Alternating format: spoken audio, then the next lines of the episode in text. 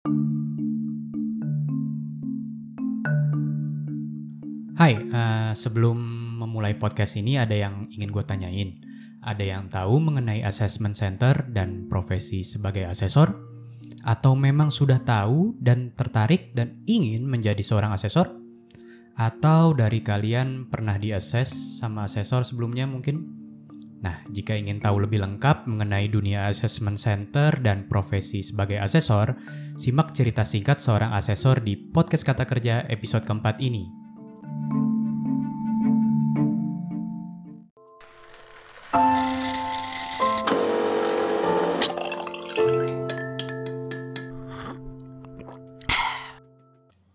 Ya halo podcast kembali lagi bersama gue Karzani di podcast Kata Kerja episode keempat. Berarti sekarang udah bersama narasumber yang kedua. Pada episode ini gue udah mengundang narasumber seorang HR consultant, asesor dan orang terdekat mungkin yang paling dekat karena masih satu kartu keluarga. Kakak saya sendiri. Saya kekurangan narasumber namanya. Ya kak Tolong diperkenalkan siapa Anda? Ya, setelah dipaksa untuk menjadi narasumber, saya akan memperkenalkan diri.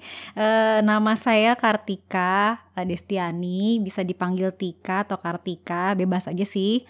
E, saya katanya Karzani sih namanya HR consultant ya. Ya saya HR consultant dan asesor.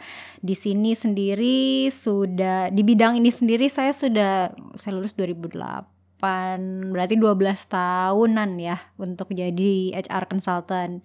Khusus jadi asesor sendiri ya mungkin 10 tahunan. Uh, alasannya kenapa jadi HR consultant dan asesor? Mungkin karena latar belakang pendidikan saya sendiri yang dari psikologi ngurusin orang uh, ngurusin uh, lakuan orang pengen kenal orang kayak apa. Nah itu makanya yang membuat saya bukan julid ya, bukan gibah, tapi pengen tahu orang kayak apa. jadi uh, akhirnya kecemplung deh jadi asesor gitu. Berarti latar belakang pendidikan S1 psikologi. S1 itu ada ada konsentrasinya nggak sih S1 psikologi apa gitu misalnya? Kalau belum ya? Belum. Kalau S1-nya belum. Kalau S1 masih umum psikologi apa. Nah, di S2 tuh baru sangat kekhususan mau as mau apa? Mau industri organisasi, klinis, klinis anak. Nah, eh, waktu itu saya pilihnya sih waktu itu gue pilihnya industri, industri. organisasi. Oh cocok gitu. lah ya gitu. makanya jadi HR consultant dan asesor ya katanya sih lebih banyak duitnya oh enggak ya kelihatannya sih banyak gitu. amin, amin, amin, amin. Amin. Nah, nah gue pengen nanya-nanya tentang pengalaman sebagai asesor nih dan HR consultant. Mm -hmm. Sebagai asesor aja deh, karena apa ya, asesor tuh suatu profesi atau karir yang gue dulu waktu muda kayaknya nggak pernah denger gitu jadi pas lo jadi asesor terus lo waktu itu ceritain ke gue dan gue suruh ikut pelatihannya mm -hmm. dan gue baru tahu tuh ada dunia asesor mm -hmm. tentang assessment center dan mm. assessment untuk orang-orang yang misalkan naik jabatan gitu mm. nah kalau dari lo nih gue sih emang udah ikut pelatihan ya cuman mm -hmm. kan nggak ada pengalaman ya baru mm. ma sampai magang mm. nah kalau lo kan udah pengalamannya udah banyak nih tolong mm. dong dijelasin lingkup kerjanya seorang asesor tuh ngapain aja Uh, sebenarnya kalau bicara asesor sih udah lama ya yang namanya assessment gitu. Itu kan namanya menilai. Nah, menilai orang tuh ada macam-macam. Kalau dulu psikolog suka psikotes itu juga namanya asesor.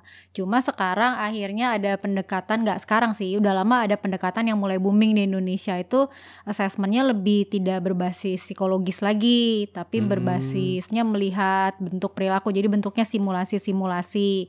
Dan ini nggak harus seorang psikolog gitu. Oh, dulu-dulu tuh assessmentnya masih psikologi, psikologi ya. Uh, oh kayak misalkan kalau misalkan kita mau di hire gitu ada psikotes gitu-gitu. Oh. oh. Terus yang lo tambah-tambah satu tambah satu ke atas ke bawah. Nah, itu tuh tes ah, psikologi apa, gambar. Kripling, kripling apa sih? Kripling, kripling, kripling kok kripling. Nah, itu tes-tes itu adalah tes psikotes gitu. Nah, sekarang ini ada metode-metode yang lebih kan kasihan ya kalau bapak-bapak udah tua suruh hitung satu tambah satu hmm, kan, hmm, hmm. stres dia kan hmm. ya. Nah, akhirnya dikasihlah tes-tes yang lebih uh, sesuai dengan ruang lingkup pekerjaan mereka gitu. Nah, tesnya dikhususkan untuk orang-orang yang udah uh, manajerial. Nah, tes-tes itu uh, biasanya nanti butuh asesor khusus karena karena khususnya maka ada pelatihannya sendiri untuk jadi ases asesor assessment center ini gitu. Jadi uh, bedanya kalau misalkan asesmen yang lama itu psikologi IQ test gitu ya, mm -hmm. apa uh, tentang intelligence question eh mm -hmm. in, apa bener ya IQ, uh, IQ. Mm -hmm. Kalau yang ini berarti bedanya apa? Uh, tesnya berupa apa? Tadi kalau apa? Uh, ya assessment center, assessment ah. kompetensi. Kalau assessment yang psikologis itu memang mengukurnya uh, kayak potensinya dia gitu. Dari sananya bahan bakunya orangnya kayak apa kapasitasnya IQ-nya gitu. Sedangkan kalau assessment kompetensi itu dia uh, ngukurnya itu orang ini punya kemampuan gak sih ngerjainnya gitu. Kadang-kadang kan kita suka kecampur tuh uh, kalau orang-orang kerja suka gini kok hmm. IQ-nya bagus tapi nggak bisa kerja? Oh, nah iya, iya. karena IQ itu ngomongnya potensi sedangkan bisa kerja atau nggak bisa kerja itu adalah kompetensi. Nah jadi kita udah nggak ngukur lagi tuh tuh biasanya kapasitasnya berapa, IQ-nya berapa. Nah yang kita lihat itu adalah orang itu bisa apa nggak bisa, pernah, pernah nunjukin atau nggak bisa pernah nunjukin gitu. Oh berarti bedanya potensi dan kompeten kompetensi, kompetensi gitu. Berarti uh, modelan tesnya kayak simulasi gitu ya? Simulasi. Simulasi kerjaan dia. Simulasi di kerjaan dia. Oh, ya kita iya, iya, bayangin iya, iya. aja kayak misalnya supir Airbus gitu sama supir Boeing gitu, sopir pilot. Supir apa pilot, Pak? pilot, pilot. Aduh, biasa di Kalimalang supir nih ya. Mini. Nah, ada pilot nih, pilot uh, biasa Boeing, ada Airbus. Kan nggak bisa kalau Air, Airbusnya nganggur tuh, uh, tolong dibawa. nggak bisa, dia harus masuk simulator dulu. Hmm. Sama, jadi kalau orang mau jadi dari manajer, mau jadi GM misalnya, dia harus masuk simulator dulu. Bisa nggak dia jadi GM hmm. gitu. Jadi kasih tes-tes yang selevel dengan masalah-masalah yang dihadapi oleh GM. Jadi yang dulu masalahnya biasanya lebih operasional, dikasih masalahnya yang lebih strategis gitu gitu. Dan kalau dia oke okay, dia bisa menunjukkan kita punya bukti perilakunya maka kita bisa bilang oh, orang ini oke okay nih jadi GM tapi kalau memang misalnya dia nggak bagus jadi G, eh, dia nggak bagus jadi GM akan kelihatan. Dari ketika dikasih simulasi-simulasi dia hanya akan mengerjakan partnya sebagai manajer aja gitu. Hmm, berarti belum ada kompetensi untuk jadi Menjadi GM, GM oh gitu, gitu. Okay, okay. nah kalau untuk mau nih ada yang tertarik mau jadi asesor, kira-kira hmm. skill set apa yang perlu dimiliki? Dan untuk mengasah skill set itu ada sekolahnya kah? Kayak episode lalu kan gue misalkan nanya Adi, Adi jadi videografer, hmm. ada sekolahnya tuh belajar ngedit-ngedit video, belajar ngedit-ngedit foto, hmm. animasi. Nah, hmm. untuk menjadi asesor ini skill set apa yang diperlukan dan ada sekolahnya nggak untuk belajar untuk menjadi asesor? Uh, Atau pas kuliah? Waktu Kalau kuliah diajarin nggak? Kuliah sih diajarin sedikit sekali, tapi sebenarnya pada akhirnya sekarang ini banyak kok di komunitas-komunitas asesor itu nggak hanya dari psikologi, bahkan ada yang dari uh, dokter gigi aja ada oh, gitu. Oh, berarti nggak mesti psikolog ya? Nggak, mesti. Oh. Tapi memang akan lebih baik kalau dia pernah menduduki jabatan manajerial.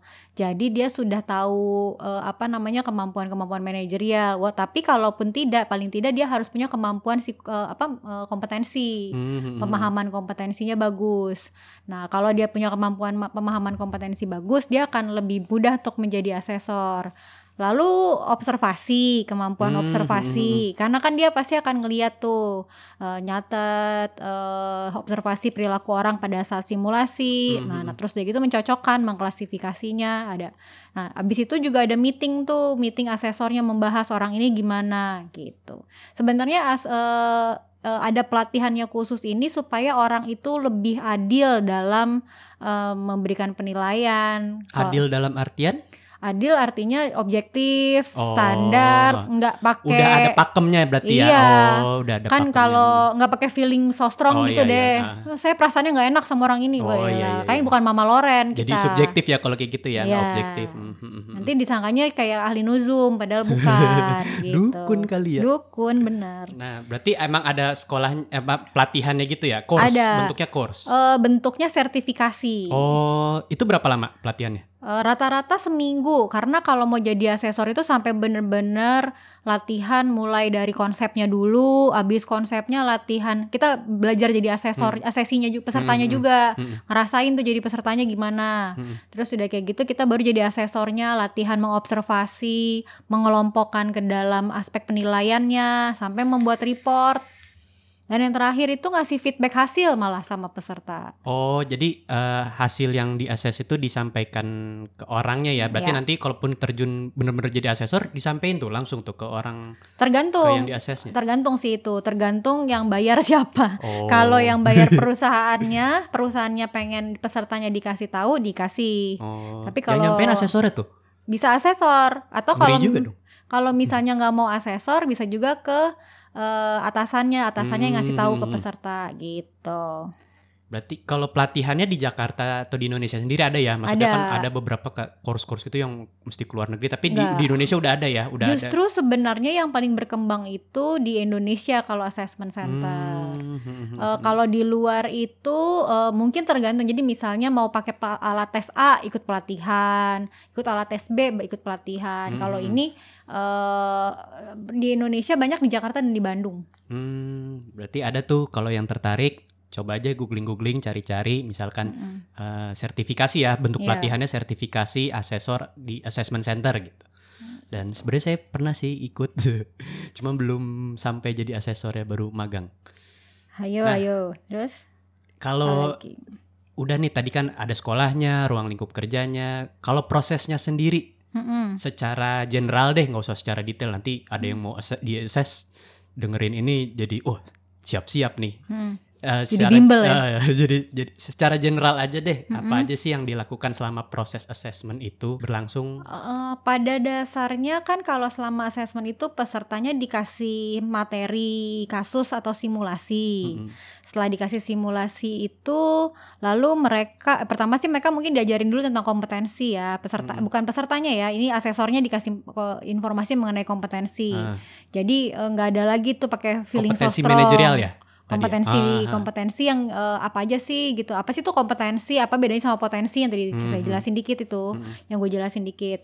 Nah terus udah kayak gitu eh, apa aja eh, konsepnya? Terus proses-prosesnya apa aja, aja sih? Apa yang membedakan assessment center dengan proses yang lain? Dengan psikotes misalnya. Mm-mm. terus bahkan sekarang tuh kan suka ada yang pakai sidik jari. Nah itu kan Hah? eh, ngapain itu iya jadi Kok kayak- ngecek kayak CSI gitu sidik jari masa depannya kayak apa nah itu eh, ah, beneran ada ada. oh kayak Eh, ngeramal jadinya jadi ngeramal makanya itu udah Oh. nggak objektif Ah, ah, ah, ah. nah terus udah kayak gitu eh, belajar soal bagaimana mengobservasi kalau asesornya tuh mengobservasi jawaban peserta lalu setelah jawaban peserta itu eh, diklasifikasi sesuai dengan kompetensinya Mm-mm. semua prosesnya itu direcord pasti Mm-mm. gitu Eh, diklasifikasi baru nanti setelah itu asesornya yang mengamati banyak orang ini eh, jadi satu peserta itu akan diamati oleh lebih dari dua atau tiga asesor oh berarti nggak sendirian Nggak. bentuknya tim ya bentuknya tim. Hmm. Jadi abis itu dia meeting tuh eh, integrasi data, gimana hasilnya orang ini dapat nilai berapa nih di kom- di di aspek ini nih, di penilaian ini nih, akhirnya keluar orangnya lulus atau nggak lulus gitu. Nah itu eh, prosesnya panjang, maka eh, ter- apa infrastrukturnya mahal, makanya nggak Hmm. semua perusahaan itu punya eh, assessment center sendiri gitu. Oh, berarti dan- memang ada perusahaan yang membangun assessment cen- center sendiri, ada yang outsourcing gitu, ada, Ada. yang eh, kon- jual jasa konsultan ya berarti Iya, ya untuk assessment. Karena biasanya kalau pakai jasa konsultan mereka lebih percaya lebih independen. Oh iya iya. kalau orang benar. internal juga pakai pasti kan eh, pakai Ya, apa ya? KKN KKN dikit. Iya pengalamannya, track recordnya udah bias, Ah. udah bias duluan gitu. Itu sih proses yang diajarin sama diajarin terakhir nulis laporan. Kadang-kadang tahu orangnya kayak apa tapi nulisnya nggak bisa gitu. Terus diajarin nulis karena kan yang baca pasti orang yang nggak ikut proses kan. Nah, terus terakhir baru diajarin ngasih feedback. Feedback tuh ngasih tahu nih hasilnya begini gitu. Dan Gitu. yang diajarin itu nantinya yang akan dilakukan ketika melakukan assessment, assessment. ya. Jadi orang. sertifikasi itu bener-bener langsung lakuin Hmm, gitu, langsung latihan. learning by doing. Mm-mm. Learning by doing. Hmm, Langsung Kayak latihan. les nyetir berarti ya. Iya. Les masak juga Les bisa. masak. Nah. Gitu. Kalau boleh tahu misalkan kompetensi, tadi kan ngomongin kompetensi ya, kompetensi apa sih biasanya yang di di apa ya? Cari. Di, dikeker ya, dikeker nih sama seorang asesor misalkan eh, apa tadi kompetensi manajerial ya? Misalkan Hmm. kompetensi manajerial itu seputaran apa sih? Karena ini tujuannya biasanya buat promosi atau untuk melihat dia itu cocok atau enggak di posisi dia gitu ya saat ini Mm-mm. atau bisa mau dipromosi. Biasanya memang di aspek-aspek manajerial. Dan kalau orang kita ngebayangin eh, leader gitu, manajer gitu ya, Mm-mm. apa sih yang dibutuhin? Pasti dia harus punya visi, harus punya Oh, tujuan. ha, ha. Nah, jadi dia harus mampu punya achievement orientation tuh, kemampuan men- eh, menetapkan sasaran buat dia dan kelompoknya. Lalu dia harus bisa ya, menganalisa leader, kayak masalah. leadership gitu juga ya. Oh ya pastinya ya itu. Menganalisa Hmm. masalah, mengambil keputusan, habis ngambil keputusan itu terus udah kayak gitu eh, memimpin timnya, Mhm. membuat perencanaan. Rata-rata sih itu Itu kompetensi. contoh kalau man- manajer Jadi ya, manajer. manajer kompetensi. Berarti Gitu. benar-benar ini nih benar-benar Tapi kalau fokus. sekarang itu lebih tambah tuh karena sekarang eranya FUKA atau itu yang Apa? lebih FUKA. Fuka apalagi tuh? FUKA ya istilahnya eh, sekarang itu sudah mulai eh, lebih sudah mulai berubah perubahan Hmm. yang sangat cepat ya. Jadi kayak digital leadership udah sangat spesifik tuh iya, iya, iya, leadershipnya. Iya iya iya, iya. udah Eh, berkembang ya Terus maksudnya ke kayak misalnya eh, managing diversity. Hmm, hmm, hmm, hmm. Sekarang kan udah mulai harus Iya. terbuka tuh. Nah, itu tuh kompetensinya udah sangat mulai berkembang ke arah yang apalagi pandemik sekarang kan. Oh iya. Manage ambiguity Hmm, kayak hmm, gitu-gitu kompetensinya. Selama menjadi asesor nih yang udah-udah kan eh yang udah-udah kayak udah banyak aja narasumber. Narasumber kemarin gue tanya juga tuh tentang suka dukanya. Ada gak sih suka Hmm. duka pasti ada lah ya. Hmm. Suka duka ketika menjadi asesor. Hmm. Boleh dong diceritain dong. Apa nih misalkan? Iya, kadang-kadang gini ya karena muka aku masih unyu, Cila unyu. Unyu. Kadang sedangkan as, eh, misalnya gini, Oh, iya, mereka Iya, iya, kan gua, itu- gua ngerti nih, gue ngerti nih. Coba, coba, lanjut, lanjut. mereka lanjut. itu kan bapak-bapak yang udah Iya, merasa atau enggak ibu atau power bapak-bapak gitu ya. atau misalnya eh, seorang eh, peja- pejabat atau misalnya leader di suatu organisasi yang lama dan mereka tahu gitu eh, hasil asesmen ini akan mempengaruhi Mm, mm, mm. eh, karir mereka. Datanglah kita sebagai asesor yang mereka anggap sebagai lu tahu apa Oh, iya, gitu. Jadi eh, ketika mereka melihat mungkin yang menilai mereka lebih seumuran anak mereka, mereka suka agak underestimate. Iya, duluan. iya, iya, iya. Nah, itu mungkin- senioritas. Ya itu mungkin salah satu kayak eh, jadi kayak diremehin di awal gitu. Hmm, Nah makanya sebenarnya eh, asesor itu juga harus paham soal bisnis tuh. Jadi nggak ada kalau dia ngomongin sobat ngerti nggak ka- kamu EBITDA apa? Oh ngerti gitu. Hmm. Jadi kadang-kadang dia suka ngeremehin kita eh, nggak ngerti kan yang kamu yang maksud dengan ini revenue kamu nggak ngerti kan stakeholder kamu ya masa sih kita nggak ngerti yang Ah. yang istilah-istilah kayak Dikira gitu. seputar HR doang gitu ya, Ya. human resource doang. Padahal mah sebenarnya Kita harusnya paham, paham ya, harus gitu. sedikit banyak harus paham lah tentang. Cuma Kalau diremehkan di awal itu biasa Oh. gitu. Itu dukanya kalau sukanya Sukanya apa ya? Justru karena kita punya nge, apa ya? Kan kliennya nggak satu industri kan, dari industri banyak. Justru jadi kayak tahu gitu. Oh, ternyata eh, misalnya BUMN A begini ya. Oh, Hmm. BUMN B begini ya gitu. Hmm. Terus ternyata kita tuh suka ngelihat orang tuh suka pukul rata bagus nggak bagus, tapi bagusnya orang ini sama bagusnya orang A sama B itu bisa beda. Hmm, Terus kita bisa lihat mana yang lebih cocok sebenarnya buat suatu perusahaan gitu. Jadi eh, ka- kitanya juga lebih kayak soal ininya sih industrinya ya, karena kalau Mhm. industrinya bermacam-macam gitu. Oh jadi jadi belajar juga lah ya Iya. belajar banyak juga tentang Uh-uh. industri. Ada feeling kayak gini gak sih sukanya misalkan kayak ini kan ada orang nih kita assess mau naik jabatan jadi Hmm. kayak feeling feeling feeling kayak ngebantu help gitu kalau misalkan memang ada yang cocok gitu misalkan Hmm. dia naik jabatan ada ada ada perasaan kayak gitu nggak ketika misalkan kayak ya misalkan gue udah nggak assess ada lima orang Udah pakai intuisi gitu nggak maksudnya. nggak intuisi jadi kayak kesannya ketika melakukan assessment ini udah nggak pakai feeling cuman kayak ketika ada yang naik jabatan ya setidaknya gue membantu gue adalah or- bukan adalah orang gimana ya ngejelasinnya ya sedikit banyak kayak lo membantu proses dia naik karirnya juga gitu Oh, loh ya lebih ke gini ya, justru beban moralnya adalah ketika misalnya kita tahu kalau yang lulusan kita rekomendasikan ini nantinya akan memimpin suatu perusahaan katakanlah misalnya perusahaan besar BUMN Ah, gitu. Atau global gitu Atau yang gede, ya. perusahaan besar lah. Terus, Nah, eh, ketika itu eh, apa?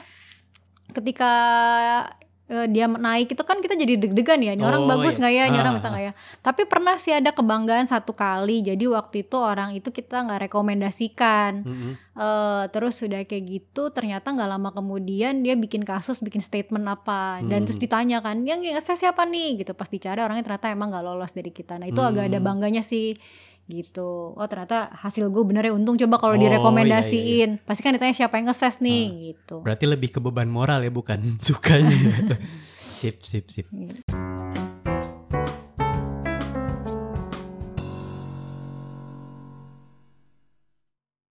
Nah, Gitu. kalau di dunia asesor sendiri nih Mm-mm. ke depannya ke Mm-mm. kalau misalkan ada yang mau berkarir di sini gitu. Mhm. Long term karirnya kayak bagaimana? Ada maksudnya ada jenjang karirnya nggak? Kayak yang kemarin gue bahas sama narasumber sebelumnya kan misalkan kalau Hmm, di dunia freelance ya memang jenjang karirnya hmm, seputar hmm. uh, konten yang lo create gitu loh. Hmm, Semakin hmm. besar kontennya ya semakin besar karir lo gitu. Hmm, Misalkan darinya tadinya bikin iklan, bikin video Hmm, musik, hmm, bikin hmm. film pendek, Hmm, web series gitu-gitu. hmm, Sampai hmm, misalkan film Hollywood misalkan. hmm. Nah, kalau misalkan di dunia asesor sendiri jenjang karirnya dari asesor misalkan jadi jenjang karir. Oh, Jadi sebenarnya bukan jenjang karir ya, Mhm. tapi eh, skill bukan karirnya sih eh, kalau asesor tuh memang banyaknya associate. Mm-mm. Jadi Ah, ah. freelance. Ah, ah. Lebih banyak tuh orang-orang Balik lagi ke freelance. freelance teman-teman.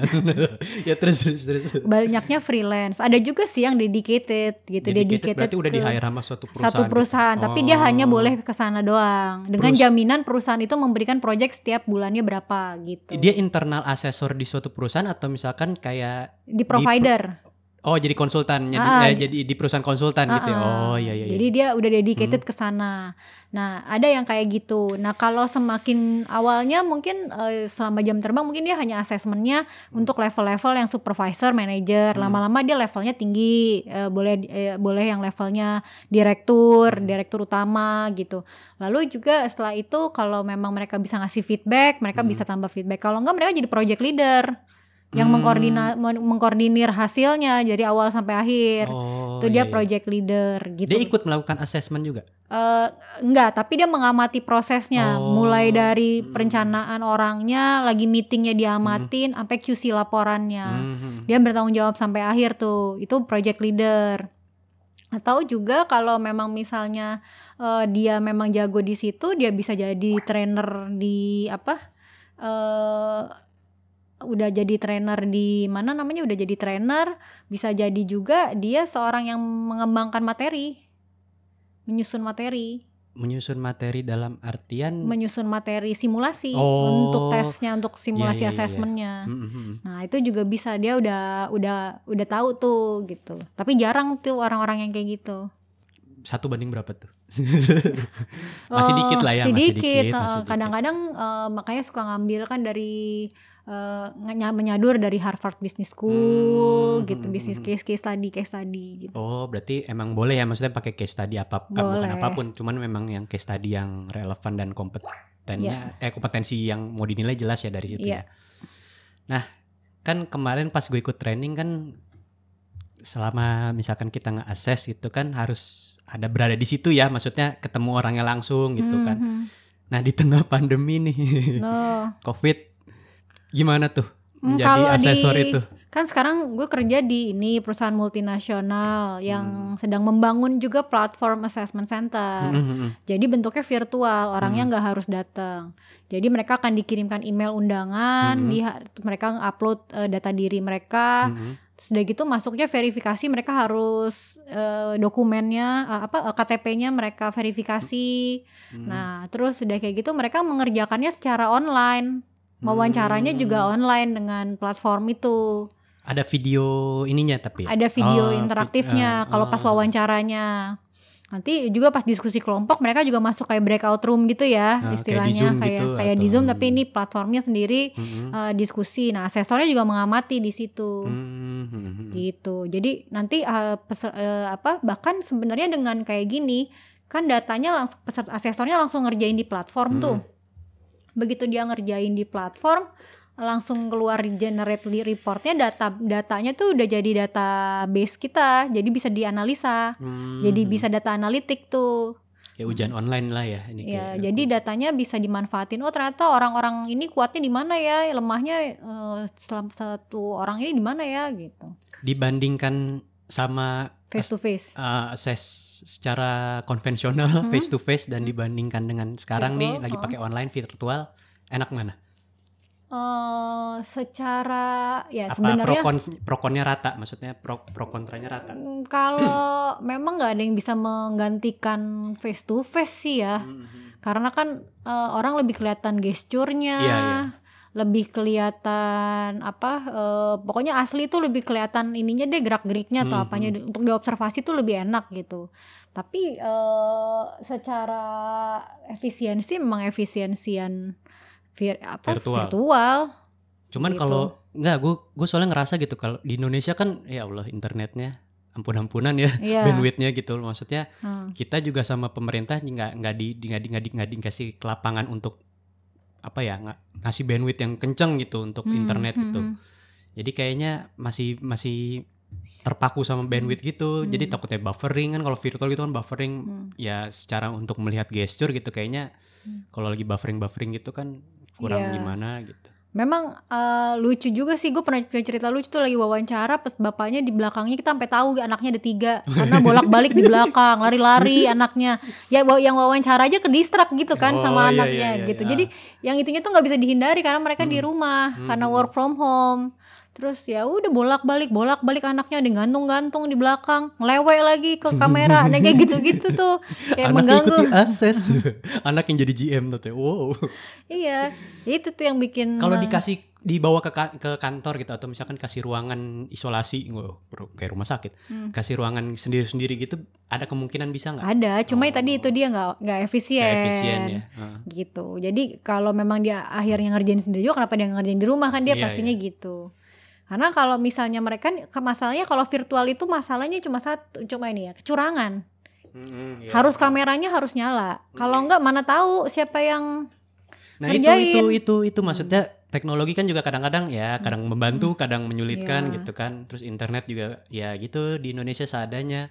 Jadi maksud gua apakah jadinya menyulitkan gitu? ya ya memang eh, nggak bisa dihindarin ya teknologinya ya. Cuma mau nggak mau ya kita akalin juga mereka kameranya harus nyala. Cuma sialnya gitu anaknya dibolak balik kayak Hmm, kemarin hmm. gitu kan terus eh, apa eh, mereka harus pakai KTP itu supaya Hmm. nggak pakai joki kita Iya, tahu iya, siapa yang nah. ngerjain Hmm. dan bahkan kalau mereka mau ke toilet pun Mm-mm. itu kameranya harus nyala bukan dibawa ke toilet ya maksudnya kameranya harus nyala sedangkan dia harus pergi gitu ke toilet silakan tapi di kamera nyala bahkan Oh. kalau gua nggak salah di AT, di ITB itu Mm-mm. eh, peserta itu di belakangnya harus cermin Oh, Jadi- biar biar di, eh, si asesor tahu di depannya dia nggak ada orang yang ngejokiin Hmm, hmm, hmm. gitu Iya iya iya iya. itu ta- itu cara-cara supaya memastikan bahwa dia ngerjainnya eh, ini sih eh, adi apa aman, Aman. gitu. Hmm. sama kebocoran data kan data peserta itu harusnya nggak boleh bocor kan Mm, mm, mm.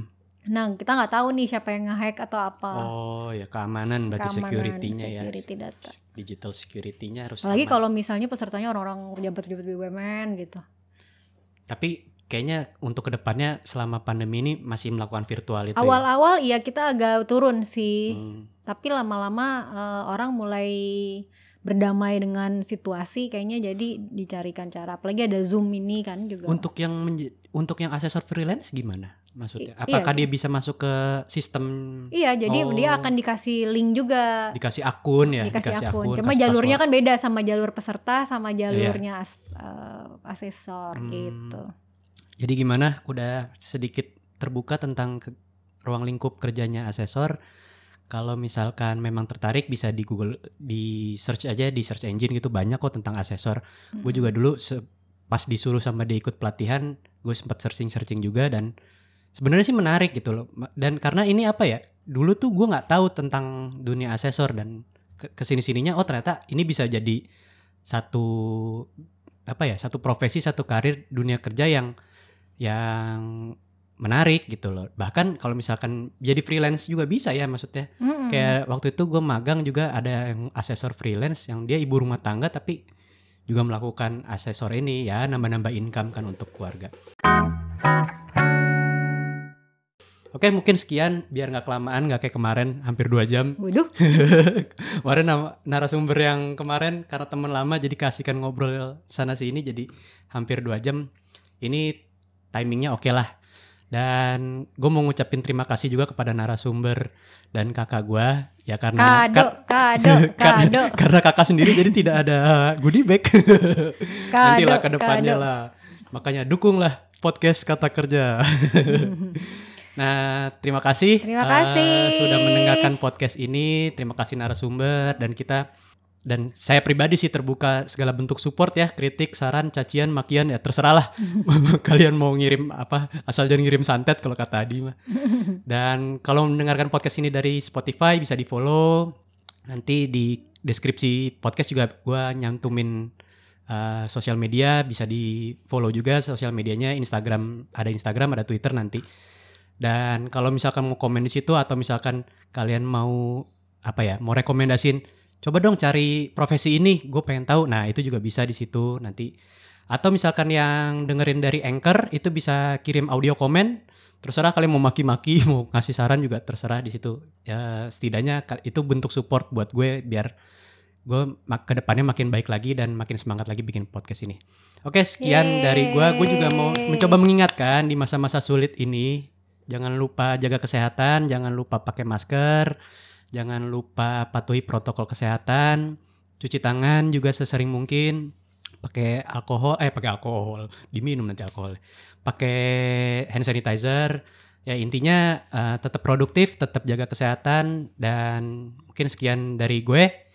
Hey, narasumber, sekian dari Tika. ya, makasih udah mendengarkan podcast ini. Sampai jumpa di episode selanjutnya. Stay safe semua. Bye bye. Bye bye.